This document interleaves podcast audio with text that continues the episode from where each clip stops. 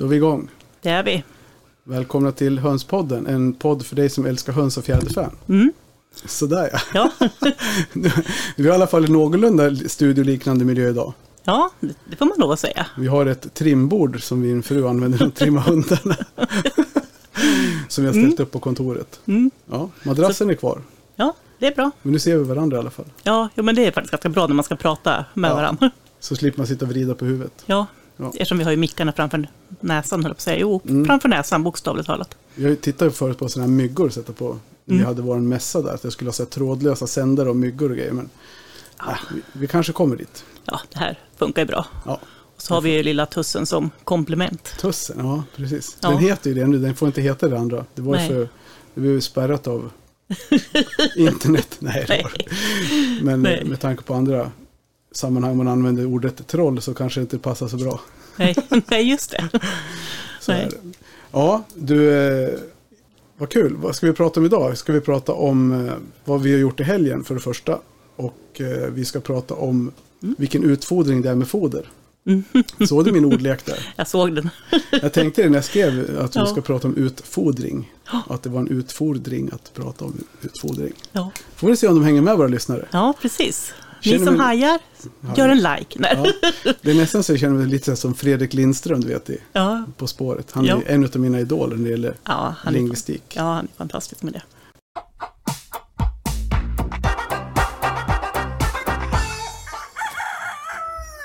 Ja, men vad ska vi prata helgen. mer? Vad ska vi prata? Ja, i helgen. Det var du som hade ställt till någonting i helgen som vi gjorde igår. Ja, just det. Eller jag och jag, vi, vi fick en förfrågan Mm. från eh, en annan podd om vi ville vara med i deras podd, Ja. med Hönspodden. Och efter att ha kollat upp liksom vad det här var så tänkte vi att ja, men det låter ju intressant. Så det är en podd som heter Vardagsprepping. Mm. Och den hade man ju, jag, jag sökte först på en annan podd och, och Mm. lyssnade några minuter på några avsnitt där. Och det bara så, ja, Okej, ja det var bra. Men sen när jag lyssnade på vardagsprepping, den är ju Mm. helt annan. Mm. Den är bra, det Mm. tycker jag. Den är väldigt intressant. Och de ligger ju verkligen i och släpper minst ett avsnitt i veckan. Mm. Eh, Så, så vi var med och pratade om just i preppervärlden att ha höns Mm. eh, för självförsörjning. Precis. Eller självhushållning då. Mm. Vi fick ju, alltså det var mer eller mindre oss det handlade om. Ja, Nej, men det var jättebra. De hade ytterligare en gäst som då Mm. fick ställa de här frågorna som ska skaffa höns framöver. Preppermorsan, tror jag. Ja, Ja, jag var inne och följde dem på Instagram Ja, igår, mm, mm, allihopa.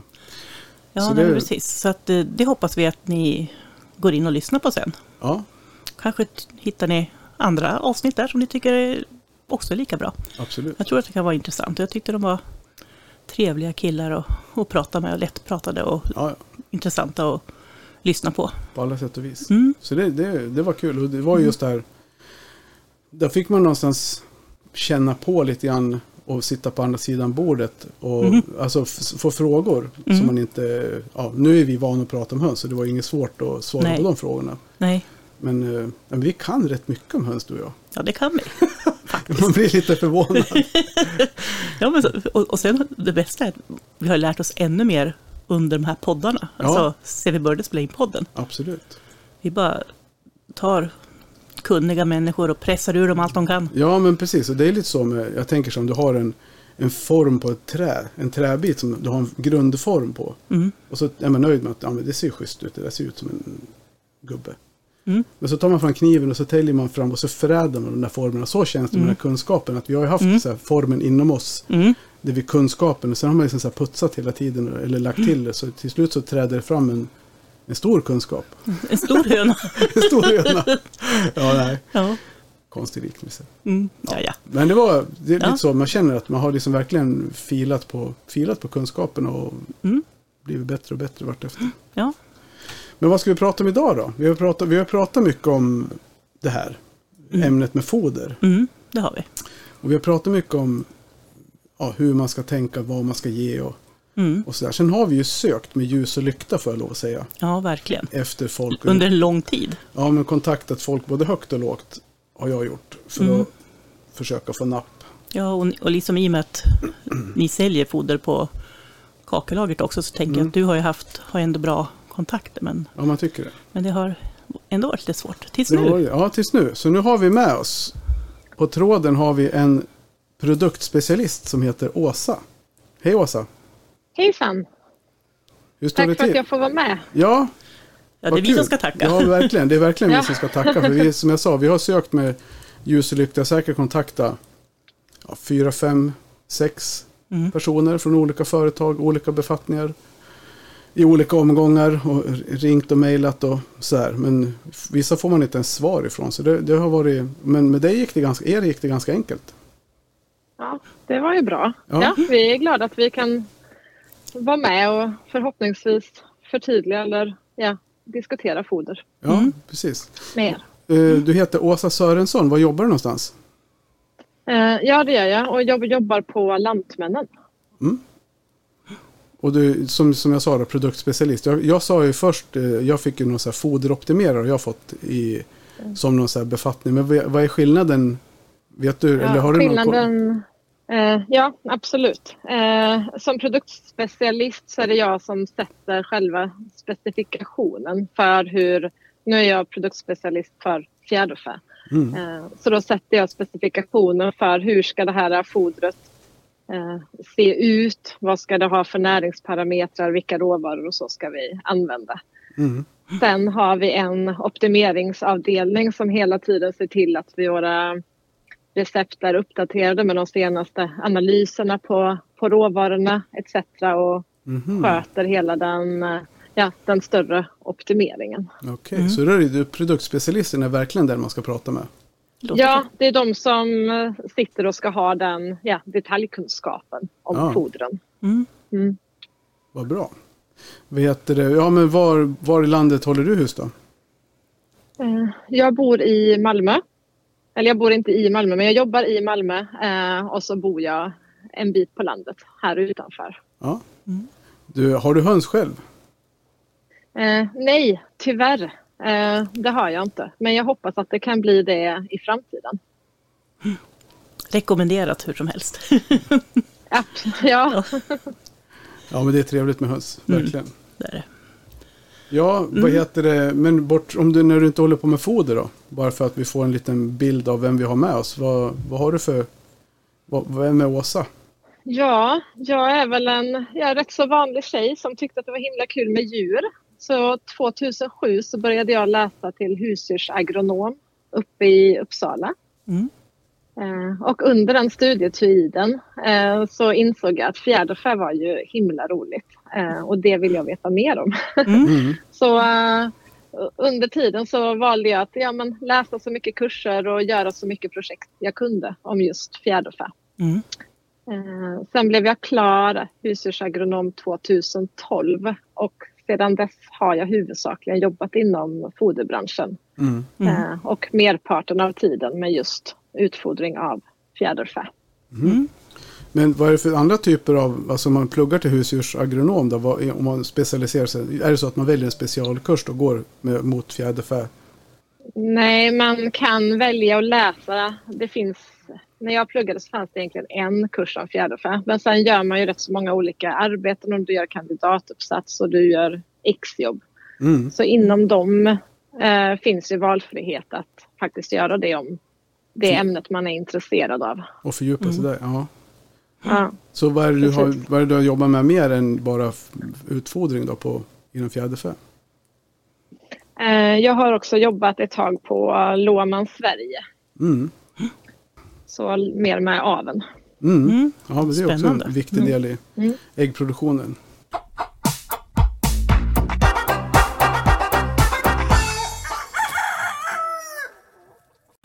Nej, men alltså vi, vi har ju liksom dels själva lite, haft lite funderingar och sen har vi också stött på många frågor, alltså när man pratar med andra hundsmänniskor och så. Och även fått en del frågor från våra lyssnare. Om man börjar då titta på, på foder, alltså från början tänker jag att man fodrade ju höns med, med spannmål i huvudsak. Och idag är, finns det ganska mycket färdiga pelleterade foder och sådär. Men alltså lite mer, vad finns det för olika typer av foder? Ja, alltså en höna i sig, eh, det hon behöver för att må bra eller en kyckling, ja ett fjäderfä, de behöver ju vitaminer, mineraler, energi. Ehm, De behöver aminosyror. Eh, De är som ett slags byggstenar kan man säga för att bygga protein. Mm. Eh, En del av de här byggstenarna så kan fågeln inte bilda själv eh, och då Nej. kallar man dem för livsnödvändiga. Mm. Och då måste man se till att de får i sig de här eh, via fodret. Eh, Exempelvis så finns det en aminosyra som heter metionin och som är speciellt viktig för värpande höns. Mm. Och metionin exempelvis, det ingår ju bland annat i ägget men det är också viktigt att få för att hönans fjäderdräkt ska vara, vara fin och må bra. Och, och, och sen är det så att det beror ju på vilket, vilket foder hon behöver. Det beror ju lite på i vilket stadie av sitt liv hon är. En, en, nyskikt, en nykläckt kyckling, eh, en växande kyckling, en värpande höna eller en höna som inte värper. Alla de har ju olika näringsbehov. Mm. Mm. Så eh, man behöver ju anpassa sitt val av foder eh, till, till ålder och Mm. till om eh, hönan värper eller inte. Mm. Men om vi börjar, börjar från början där då, för man vet ju det finns ju startfoder och kycklingfoder och olika benämningar på det där. Så Mm. vad är det som är extra viktigt när, när de är små, när kycklingarna är små? Ja, Om man börjar från den- en, eller ska vi börja från när de ska till att lägga ägg och sen när det blir kycklingar? Men vi börjar med Nej, kycklingar. vi börjar med Nej, vi kyckling. börjar med kycklingen. Ja. ja, det är det. Det är ju där allt startar. Ja, precis. Ja. Eh, nej, men den här lilla nykläckta kycklingen, eh, den har ju inte så utvecklad mag och tarmsystem. Eh, och den har också en väldigt stor utveckling av viktiga inre organ under de första levnadsveckorna. Så den här lilla kycklingen har ett högt behov av att få i sig de här viktiga aminosyrorna, energi och protein eftersom hon bygger muskler, fjäderdräkt och de här organen. Mm. Ehm, och i ett sånt här startfoder så brukar man också välja råvaror som är lite mer smältbara för den här lilla kycklingen då. Mm.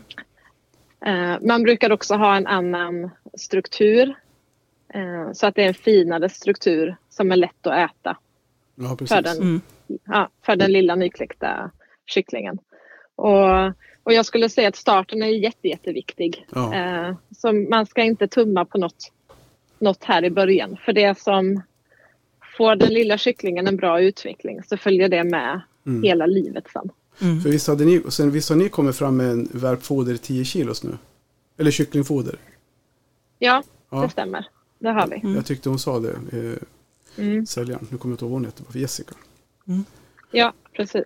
Men jag tänkte på en, en annan fråga, om vi skjuter in en kycklingfråga i kycklingfodret. Eh, om man nu pratar på olika, eh, olika typer av hönsfåglar som vi ändå har. Om man då jämför med en kyckling som ska växa upp och bli en ägghöna i en äggindustri och en kyckling som ska växa upp och bli en hobbyhöna.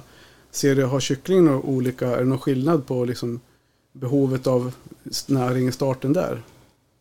Alltså det är klart, beroende på storlek och så på de här djuren så kan ju behovet se lite olika ut. Mm. Men jag skulle ändå säga att grundprincipen är densamma. Ja. Mm. Ja. Då blir jag ju nyfiken, alltså är det någon skillnad på broilers då? För liksom, de växer ju väldigt fort. Är det någon skillnad i utfodring på, eller behov för en sån? Ja, behovet skiljer sig en del åt. Eh, det gör det. Det är olika näringsinnehåll i fodren. Mm. Men, men grundprincipen är ju fortfarande samma. Att det, är en, ja, Mm. det är en liten kyckling som Mm. behöver ha ett, ett skonsamt och näringsrikt foder. Mm. Och det är lite intressant att höra för det har jag inte tänkt på heller, liksom det med smältbarheten, att det, är- att det är mildare. Vad är det som är skillnaden där? Är det, är det proteinerna som är skillnaden eller vad är det som är skillnaden just där i när det gäller smältbarheten för att det ska gå lättare för kycklingen att ta upp det? Ja, ja men till exempel eh, olika råvaror har olika, ja det brukar vara olika lätt för fågeln att, att tillgodogöra sig Mm. olika råvaror. Och man för mycket fiber, väldigt fiberrika råvaror till exempel, eh, kan vara svårt Mm. Mm. att smälta för en, för en liten kyckling. Mm. Ja, De har heller inte utvecklat ja, sina enzymer för att smälta fetter lika bra som en, äldre kyckling. Så det kan, behöver man också ta hänsyn till. Mm. Mm. Ja, precis. Men, men ungefär hur länge behöver de ha det här startfodret? Jag vet inte om vi hade den frågan nedskriven, men jag kom på den nu. Nej. Ja. Så att, Men ungefär skulle jag säga 6 till, 6 till 8 veckor. Man Mm. märker lite om den lilla kycklingen växer som, som de ska. Är det en liten pelletkyckling så kanske hon behöver ha ett startfoder lite längre tid. mm. Och är det en stor kyckling som växer väldigt bra så kan man ju sluta lite tidigare. Men vad är risken om de får startfoder för länge då? Vad är det som kan hända då? Det Kan blir ju om det kan hända lite... Ja, alltså de ska ju... Det är ju väldigt näringsrikt och när man vill ju att det ska vara anpassat efter deras behov och efter en viss tid så börjar de istället ansätta mer fett. Mhm. Mm. Ja, då blir inte det Nej. rätt balans. Så det, nej, så det handlar egentligen om att möta deras behov när, ja, Mm. i, med deras kroppsutveckling. Nej, för man får ju ibland frågan när man säljer foder, eller frågan man får ju så här lite misstänksamt att folk tänker så här, men de som gör foder, de vill bara sälja foder. Men, och vi försöker hela tiden liksom förklara, försvara det med att ja, men de som jobbar med det här vet ju vad de håller på med och att det är, som du säger nu, att man tar fram det som är bäst för djuret. För att sen går man över från ett startfoder, sen vad kommer nästa steg då när man kommer till den växande kycklingen upp till ungfågel? Ja, då går man ju över på något vi kallar det för ett eh, allfoder. Mm. Eh, Det kan ju också kallas för basfoder eller, eller tillväxtfoder. Mm. Eh, un- Under den här perioden så har eh, kycklingen inte lika stort behov av eh, aminosyror och protein. Och hennes mage och tarm har också blivit bättre utvecklad. Så här ska egentligen kycklingen mest bara växa lagom och träna sin muskelmage Mm. Mm. så att den utvecklas på så bra sätt som, som möjligt. Mm. Ja, för vi läste lite grann när vi stod på och läste på lite säckar när vi fick lite frågor när vi var på nationalen. Då var det en del som frågade om vad det var för skillnad på värpfoder och allfoder. Och då vet man ju liksom lite, lite grunden. Men jag läste lite grann och det skiljer Mm. rätt mycket på just energi och protein. Mm. Att det är bra mycket, det är mer protein i ett allfoder än vad det är i, och vice versa i värpfodret så är det mycket mer energi. Vad är det som, är det för att de ska liksom växa till sig med, med muskler och sånt? Eller vad är skillnaden? Nej, generellt sett skulle jag säga att de har lite högre behov av protein när de värper. Okej. Eh, för att det är då de också lägger ett helt, ett helt ägg. Mm. Och ett ägg är ju rikt på, det är ju väldigt rikt på protein Ja. och också vitaminer och mineraler. Mm. Ja, för jag, jag tyckte jag läste på säcken att det var mer protein i allfodret än i värpfodret, men jag kanske minns fel. Det kan nog ha varit så, men där har vi också gjort en del, vi jobbar med en del justeringar. Okej, ja. Mm. Men det var inte mycket Ja, det skilde i alla fall, men sen var det framförallt energiinnehållet som var betydligt högre i, i värpfodret. Ja, precis. Och så det stämmer bra. För det brukar man jobba mer med fiber och sånt i, i allfodret. Mm. Ja, ja, okej, för att... Mm. För att stimulera eh, muskelmagen och må så bra som möjligt. Och Mm. komma igång och, och bli en så väl fungerande muskel som, som möjligt. Mm. Mm. Ja, men det låter bra. Ja, intressant. Alltså den aspekten har jag aldrig Ja. ens tänkt på eller förstått. Så, ja. Att, det, att fodret man ger kan ha betydelse för den utvecklingen. Det var intressant, Ja. verkligen. Ja, men sen finns det också olika varianter på, då på värpfoder. Det finns ju, man säger Mm. helfoder värp och så finns det ju värpkoncentrat. Ja, precis. Och, och följdfrågan på det här med allfoder blir att ungefär när tycker du att man ska skifta över till från allfoder till ett värpfoder då? Om man ser ur, ur det perspektiv som Helena Mm, kommer mm. på. Jag brukar säga att när första ägget kommer så ska de ha ett, ett, värp, ett värpfoder. Mm. Mm, mm, Ett, eh, när, som sagt var, när de börjar värpa så ökar deras behov av ja, protein, aminosyror, energi, eh, men också av kalcium. mm, Äggskalet består till stor del av kalk. Eh, Mm. Så det är väldigt viktigt att hönan får ett foder med högt kalciuminnehåll när hon värper. mm, Eh, Och har man inte ett värphönsfoder så behöver man se till att hon får kalk eller um, snäckskal vid Mm. sidan av. Mm. mm. Ja, för det tror de flesta ger nog snäckskal oavsett lite för att de ska ha, Mm. de äter ju det i alla fall och plockar i. Ja, Mm. Så det är ju... Och det är jättebra att ge som komplement. Komplement oavsett, tycker jag. Ja. En, när vi pratar om det där med värpfoder och att hönsen börjar värpa eh, så är- är det ofta den här diskussionen och frågan man får är ju ofta det här med att ja, men vi har inga värphöns så vi behöver inte ha värpfoder utan de, det, det är bara till för de som för industrihöns. Men vad har du, vad är din så att säga, kommentar kring det? Ja, alltså min kommentar är att eh, hur hönan värper, det påverkas ju av könsmognad och ljuset Mm. och sådana saker. Värpfodret är framtaget för att tillgodose hönans behov när hon värper. Mm. Och även om man inte lägger lika många ägg eller lika stora ägg så är det ju ändå ett, ett ägg är ändå väldigt näringsrikt i förhållande till, till hönans kroppsvikt. Mm. Så det gör ju att hon också behöver öka sitt, hon behöver öka sitt innehåll av näringsämnen för Mm. att inte ta av sina egna kroppsreserver. Mm. Ja, okej. Så det, det kan innebära att om de får för, för dåligt foder så värper de mindre och de kanske blir som urlakade eller alltså Utarmad. Ja. utarmade. Ja. Av, ja. Det kan det göra. Och är man, man kan ju också, hönan är ju duktig på att känna av vad hon själv behöver också. Så man kan ju ge ett, ett färdig, eh, färdigfoder. Eh, och man kan ju också ha lite havre eller något sånt liggandes Mm. Mm. ja, men vid lite sidan av också. Så kan de precis picka i sig lite det de känner att de behöver. Ja. Mm. Då kan de som inte värper också picka i sig lite mer av havren. Och då Mm. kommer de som värper äta mer av värphönsfodret. Mm. Jag ska ställa en fråga som inte är med i listan som är helt ofarlig. Det är bara en så här som jag ser framför mig varje morgon när jag går ut och ger mina höns. För de brukar alltid få en liten fröblandning. Och då är det några hönor. De är, de, det enda de tar om de får välja det är solrosfrön. Har du någon förklaring till Ja. det? De gillar ju, de gillar ju stora partiklar. Mm. Mm. De brukar ju ofta selektera och äta i sig det som är eh, ja, som sticker ut lite. Okej. Mm. Störst först. Ja.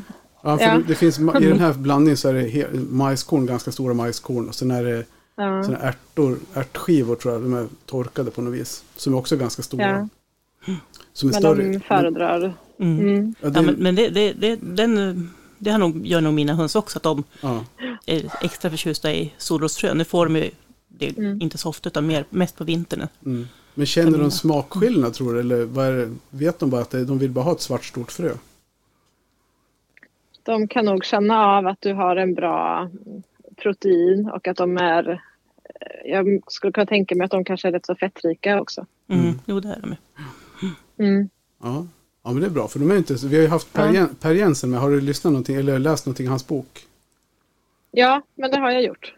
Och när vi hade honom med så är det, om man läser boken och, och pratar med honom så är det ju, man blir ju häpen av hur, hur intelligent eller vad man ska kalla det för hönsen är när de ändå är liksom Mm. levnadskonstnärer, överlevnadskonstnärer kan man nästan säga att de verkligen vet vad de vill ha och Mm. känsla för vad de vill äta. Mm. Ja, Ja, men just det här att de kan, kan välja det de har störst behov av, det tycker Ja. jag är himla intressant. mm. Mm. Ja, Där, där ligger de före de flesta av oss människor, skulle jag vilja Ja, vi, påstå. äter ju det, vi, vi äter ju det vi tycker är gott och inte det vi behöver. Nej, exakt. Mm. Men du, jag tänker på en annan sak. Kan man se på hönsen om de inte får i sig alla näringsämnen? Och i så fall, hur, hur kan man se det?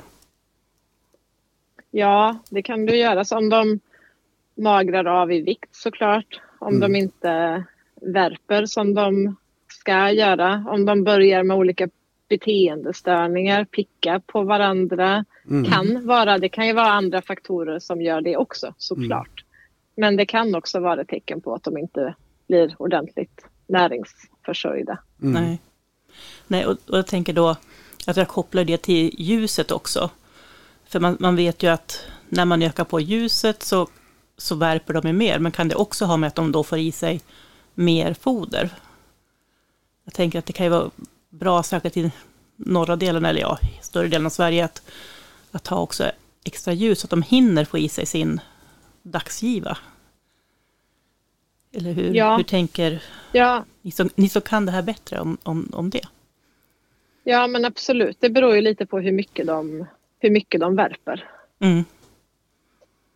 Ja, precis. skulle jag säga. Mm. Ja, för Ja. det pratade vi Det var det lite grann vi var ute och tallade på där med när- alltså hur mycket foder de ska, hur, hur stor tillgång de ska ha på foder. Därför att Mm. Vi sa ju det i något avsnitt tidigare att det, att det finns regler som säger att hur mycket, hur många, att alla ska kunna äta samtidigt och, och den biten. Mm. Har man 20-30 höns så är det ju svårt, då måste man ju ha ganska många utfodringspunkter i så fall. Har du någon, har du någon liksom rekommendation eller nå, hur tänker du kring det?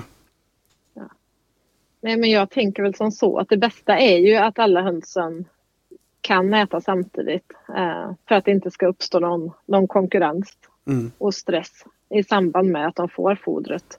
Mm. Eh, men sen om de har fri tillgång hela tiden eh, så tänker jag att man lär ju också känna sin, eh, sin hönsflock Mm. och märker om det är något som stressar dem eller inte. Ja. Ja, men för just det där med fri tillgång. Eh, nu, nu blir jag lite snurrig för vi pratade lite grann innan här. Så Ja. det, just det där med fri tillgång pratade vi lite grann om då för att prata upp lite grann. Och där hade du, du var ganska tydlig med att du tycker att de ska ha fri tillgång dygnet runt. Eller från där de vaknar så att säga. Och det är svårt att vara uppe samtidigt med tuppen. Ja, Mm. Inte, Ja. så här, inte så här års, för mina Nej. går inte ens ut när jag öppnar nu. Först det blir ljust. Sen går de gärna ut. Så att, eh, ja men det har ju med ljuset att göra tänker jag Ja, också. men jag tänker hur, Ja. hur ser det där? Ska, ska man se till att de har en foderautomat framme hela tiden? Ja, jag tycker att om man har möjlighet så tycker jag det, det Mm. bästa är att de, att de har fri, fri tillgång till foder hela tiden. För det går ju råttsäkert på annat sätt. Om så här, man kan hänga upp foderautomaterna så, så hönsen kommer åt men inte mössen. Så. Mm. Så, men, ja. För det är ju så här, vi har ju, för, vi har ju haft det som ett förslag eller tips då om man ska försöka bli av med råttor eller dem att gå i fällor istället för att gå på fodret. Att man, man betar foder i, i råttburen och tar bort foder för hönsen och så får de foder. Men det kanske funkar under en kortare period i och för sig. Mm. Kan man tänka.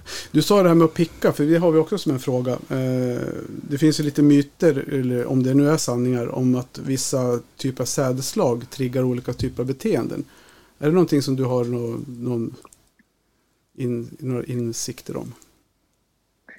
Ehm, ja, eh, att enbart ge hönan vete som spannmålsslag, det kan faktiskt leda till att de har lättare att börja picka på varandra. Mm.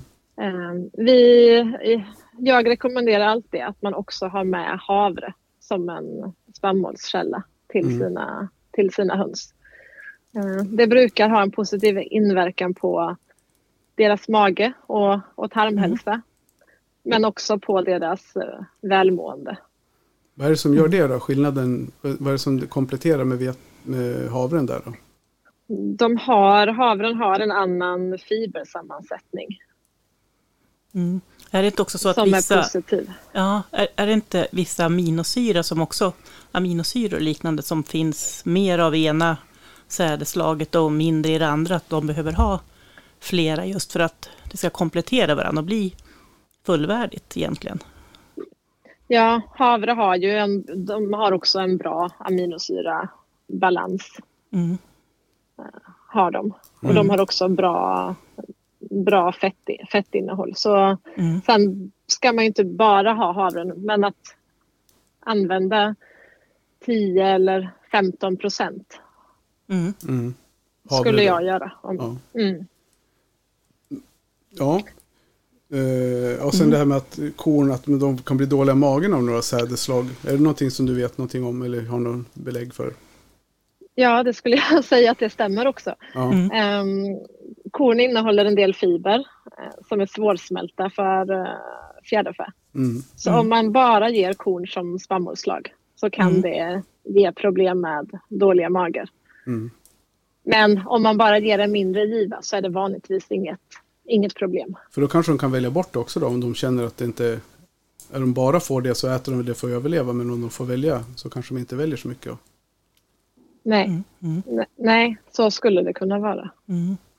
Ja, nej, för, för det är liksom, ja, när man har liksom, ja, som nybörjare på höns och har läst böcker och, och forum på nätet och så vidare, så har man har liksom fått till mig då att helst ska man ge både havre, vete och korn då eventuellt, och man ska inte ge, Mm. Inte ge råg. Att det, Nej. passar inte till höns. Nej. Mm. Och, och man kan ju säga att när man ger alla tre spannmålsslag Mm. så blir det en större säkerhet om det skulle vara så att det väldigt lågt proteininnehåll eller något annat ja, Mm. problem med det ena spannmålsslaget. Mm. Jag, jag kan tänka mig att det Så finns... safear man lite. Ja, Ja. det- Jag kan tänka mig att det finns en risk också med om man, alltså för nu vet man ju inte, alla spannmål är ju inte liksom, nu vet man ju, har ju höns fått spannmål i alla tider så det är väl inget konstigt med det egentligen. Men man är ju, folk är ju väldigt måna om sina djur i alla andra avseenden så tänker jag också det, om man skulle bara ge spannmål som man inte har en egentlig koll på vad, de, vad det har för näringsinnehåll och så där så blir, finns det inte en liten gambling i det att man inte får höns som får i sig allt de behöver. Jo, men eh, absolut. Sen är de ju, så länge man ger dem ett koncentrat som tillför protein och vitaminer och Mm. mineraler eh, så bör de ju kunna Mm. öka, sin, eh, ja, öka sitt intag och kompensera på det viset. Ja, nej, för man har ändå läst, ändå, ändå läst Mm. i vissa grupper att de bara ger spannmål. Så har jag fattat det i alla fall. Ja, ja. Sen Oh, ja. Att de är liksom så här, typ, Ja. till och med koncentratfientliga därför att koncentrat är till för värpande höns, eller värphöns, industrihöns. Så Mm. det var, det var lite grann därför vi ville göra det här avsnittet också för att liksom Ja. få någon form av liksom fakta, faktakoll. Ja, ja, men precis. Ja. precis. Nej, för att, och nu nämnde du det här med koncentrat. Och det, koncentrat, det är ju, alltså om jag fattar det nu rätt då, för det, den här frågan dyker upp, ofta upp för folk har svårt att se vad det är för skillnad på ett värpfoder, helfoder och ett värpkoncentrat. Mm. Så att, Då vad, är vad det är så det att för ett skillnad? Det är så att ett värpfoder, ett färdigfoder eller helfoder, vad Mm. man väljer att kalla det, Mm. det är ju sammansatt för att du ska inte behöva tillsätta något mer utan eh, hönsen ska klara sig genom att äta bara det här färdigfodret. Ger man ett koncentrat så måste du tillsätta något mer på gården. Mm. Mm. Och till värphöns handlar det om att du behöver tillsätta kalk och du behöver tillsätta spannmål. Mm. Sen får du vitaminer, spårämnen, övriga mineraler och aminosyror, protein via koncentratet. Mm. Mm.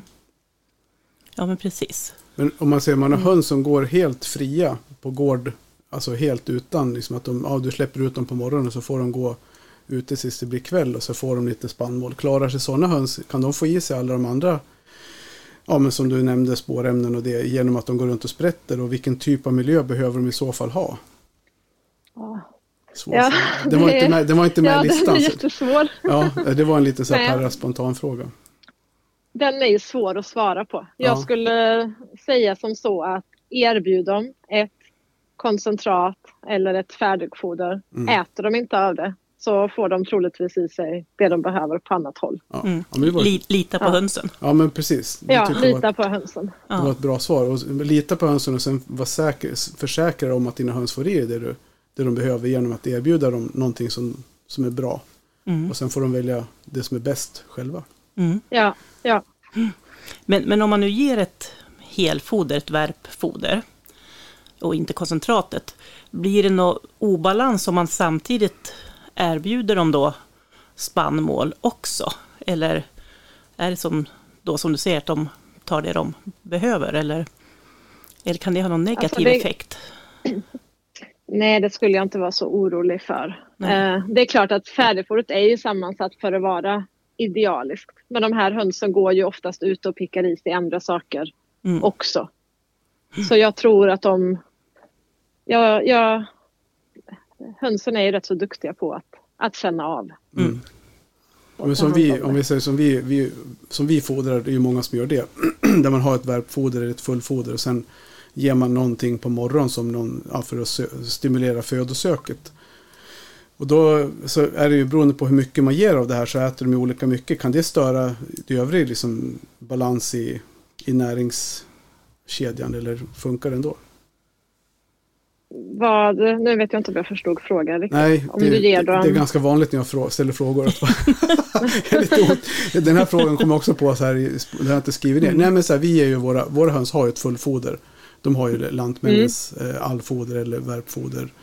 Och sen eh, så varje morgon när vi, man går och släpper ut dem och man tittar till dem på morgonen och kollar om det finns några ägg och så där så brukar vi slänga åt dem en skopa med en, ja, med en liten fröblandning med lite, som jag sa, med solrosfrön och lite sånt där. Och den är de jätteglada i. De äter ju den hellre än värpfodret. Men Mm. mängden man ger, kan det liksom påverka, för då äter de ju en del, men kan det påverka liksom att de inte får i sig så mycket av det värpfodret? Eller hur mycket kan man ge utan att det stör?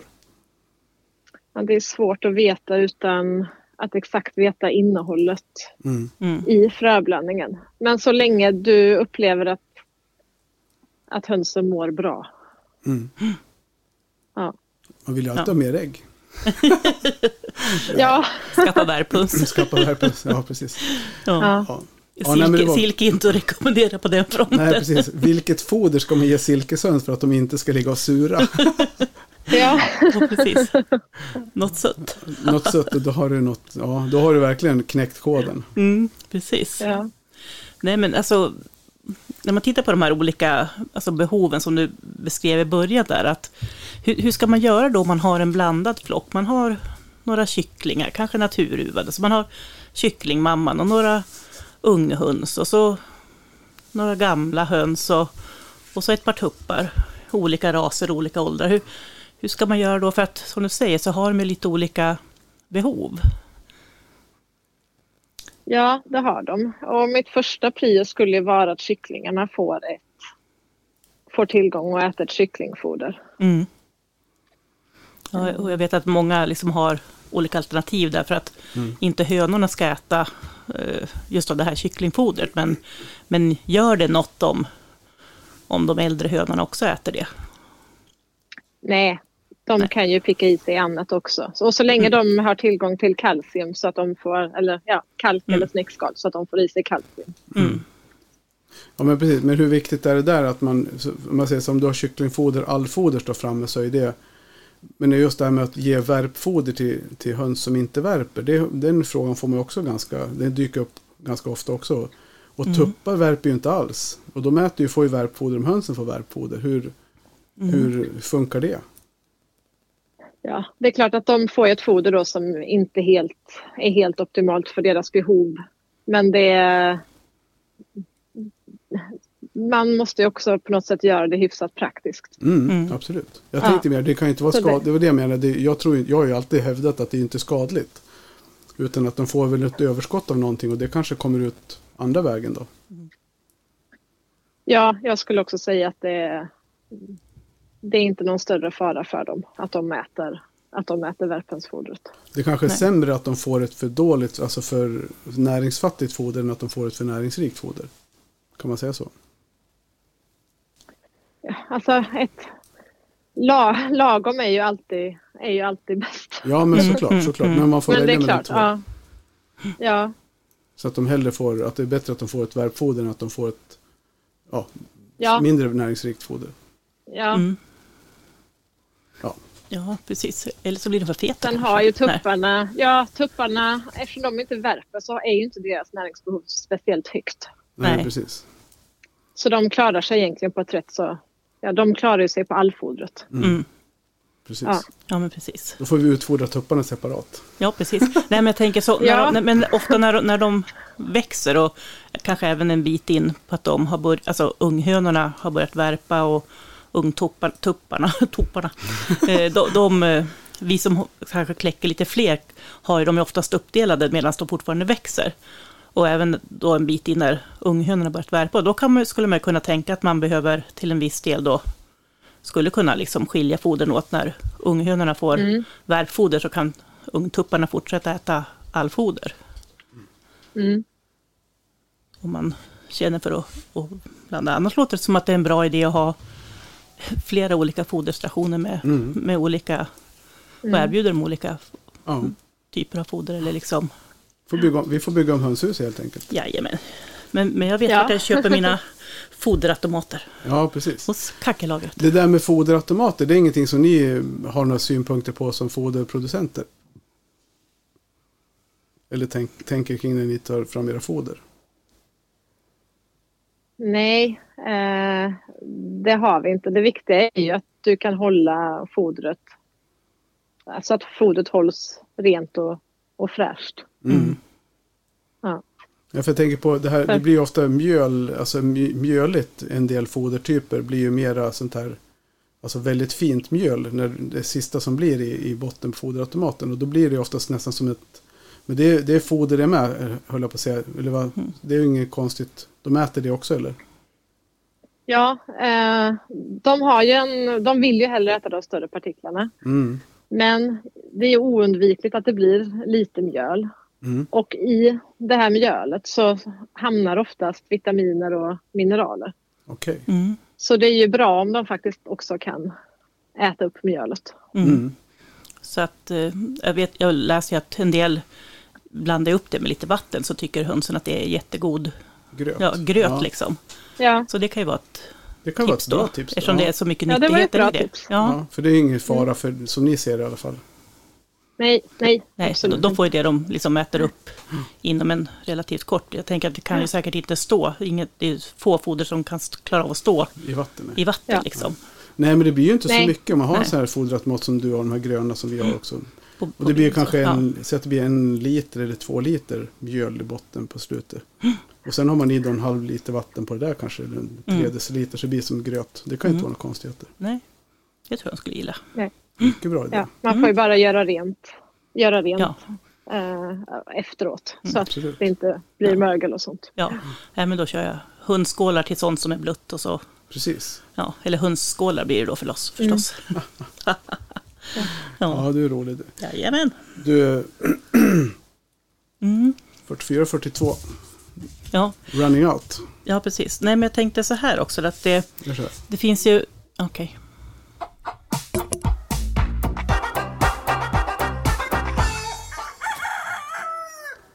Mm. Jo, men jag tänkte att det finns ju en del, en del så att säga, frö eller eh, spannmålsblandningar, en del alltså, ja, som är helfoder eller säljs som helfoder.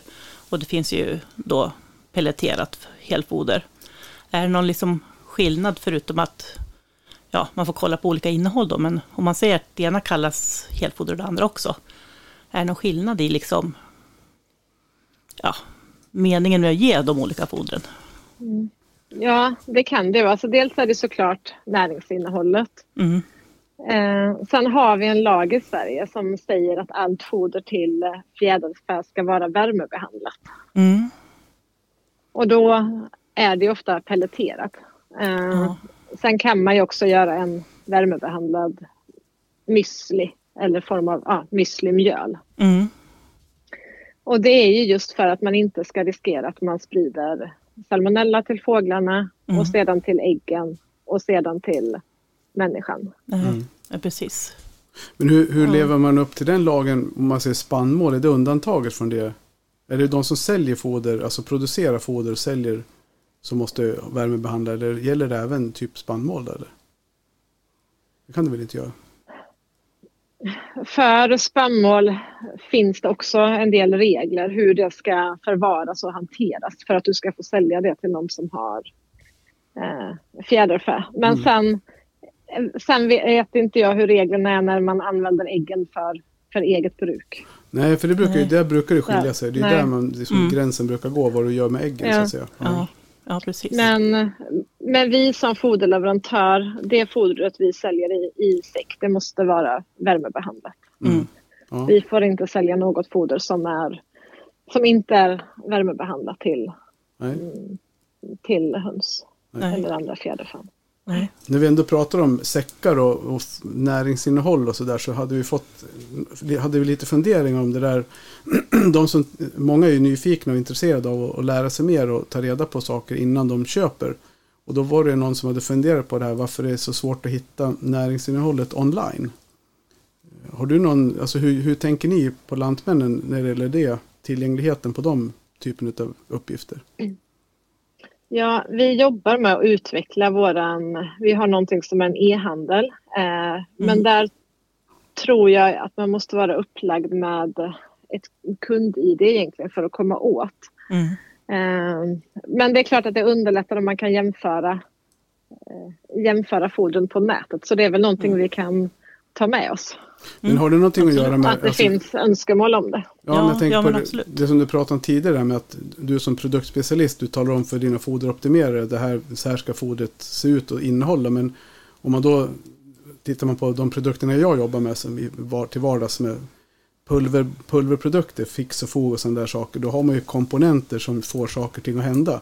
Och då kan du ersätta olika komponenter från olika producenter. Är det lite så i er värld också? Att man har tillsatser som man som kanske är svårt att ha, alltid ha samma tillsatser så att säga. Därför kan det vara svårt att... Eller? Nej, nej. Vi, det är väldigt statiskt. Sen är det olika, det är väldigt statiskt med vad som ingår i fodret. Mm. Mm. Sen kan det ju vara så att olika leveranser av spannmål till exempel har olika nivå av protein. Mm. Och det är då vi i vår optimeringsprocess räknar om och om, ha, om vetet har lite lågt i protein så kompenserar vi det genom att tillsätta lite mer proteinfodermedel istället. Mm. Men det, det i Ja, sig är precis. ingenting som skulle störa att ni kan ha näringsinnehållet ligga online. Det skulle ni kunna ha ändå så att säga. Nej, ja det skulle vi kunna ha. Mm. Det stör inte. För att vi, vi är noga med att alltid sträva efter att ha samma näringsinnehåll Ja, i det, säckarna. det, Ja. det är ju viktigt. Det är jätteviktigt för oss. Ja. Eh, Jag har en annan sak som jag bara kom på sådär rakt av. När man ska byta foder för hundar, då ska man liksom då byta ja, lite långsamt och vänja in dem.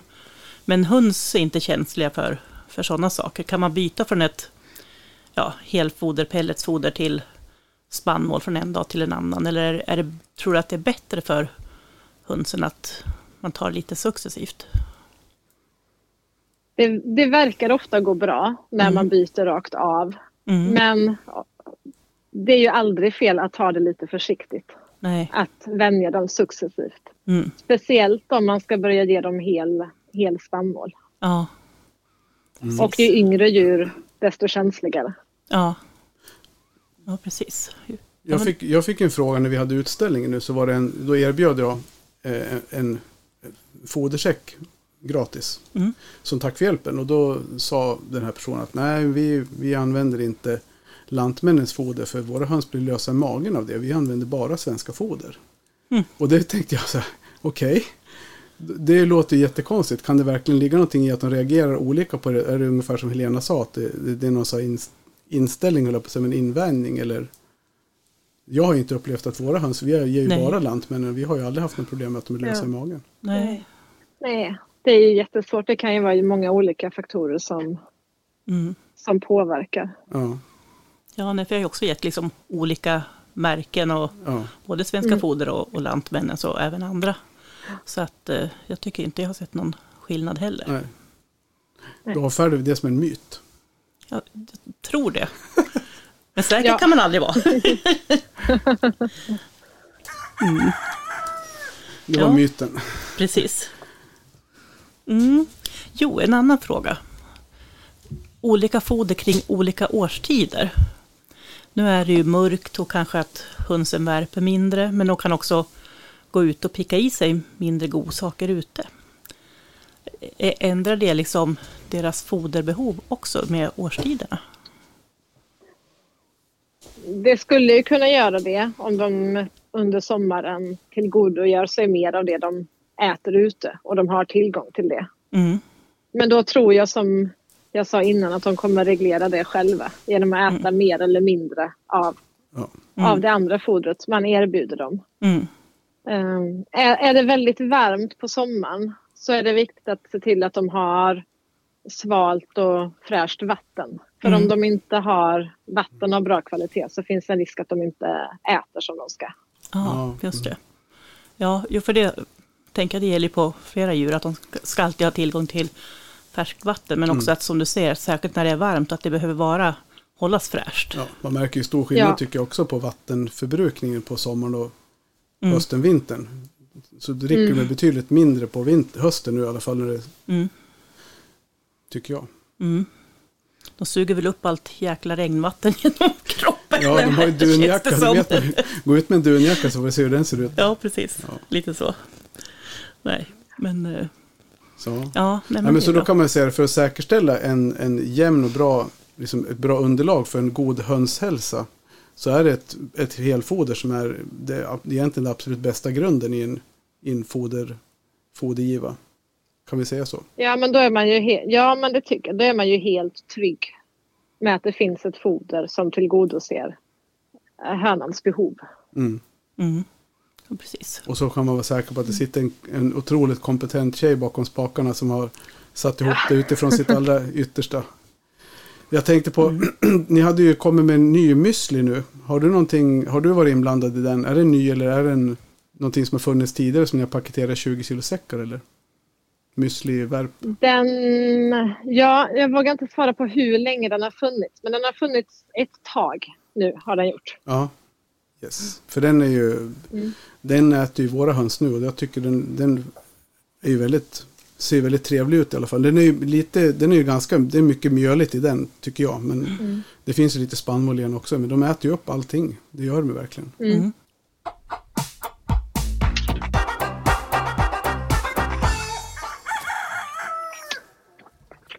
Tänk att det finns så mycket att kunna om foder. Mm. Special in, inom ett så, men ett så viktigt område, Ja, tänker ja. jag, för hönsens välfärd. Det, är ju, ja, det har ju varit otroligt intressant att ha, ha det med Åsa.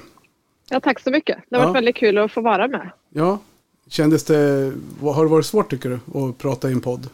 Det märker jag när jag sen lyssnar på det. Ja, precis. Ja. ja.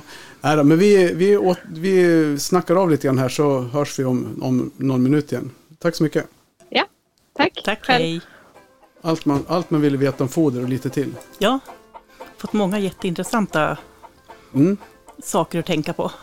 Och sen har man fått höra att en våning ner här finns det väldigt mycket kunskap i mitt hus. Ja, Mycket av det som Åsa sa, det har ju Tarja haft läst sig till eller pratat om exakta, nästan exakta orda, alltså ordalydelser. När första Precis. ägget kommer går vi över till värpfoder. japp.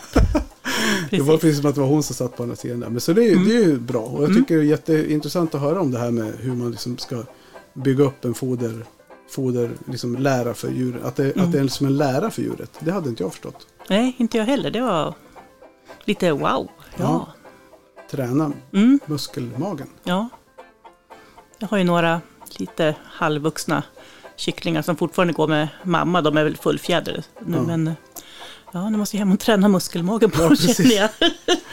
Nej, Ja. de, har, de har faktiskt börjat få lite grann alltså, varierat med sitt, de äter Mm. fortfarande kycklingfoder men har även blandat in lite av eh, ögonfröjden som Ja. är alltså lite olika frön och spannmål och sådär i lite mindre form. Precis. Och lite i taget. Ja, det känns bra. Ja, men absolut. Och det, det är kul. Och då har man fått lite mera, som vi sa innan, att man lär sig av att hålla på med den här podden också. Då har man fått mer kunskap att ta med sig när man går ut och tittar på hönsen nästa gång. Mm, verkligen. Så hoppas att ni också fått, ni som lyssnar. Och tack för att ni hänger med. Ja, tack för att ni lyssnar. Och hej då! Hej då!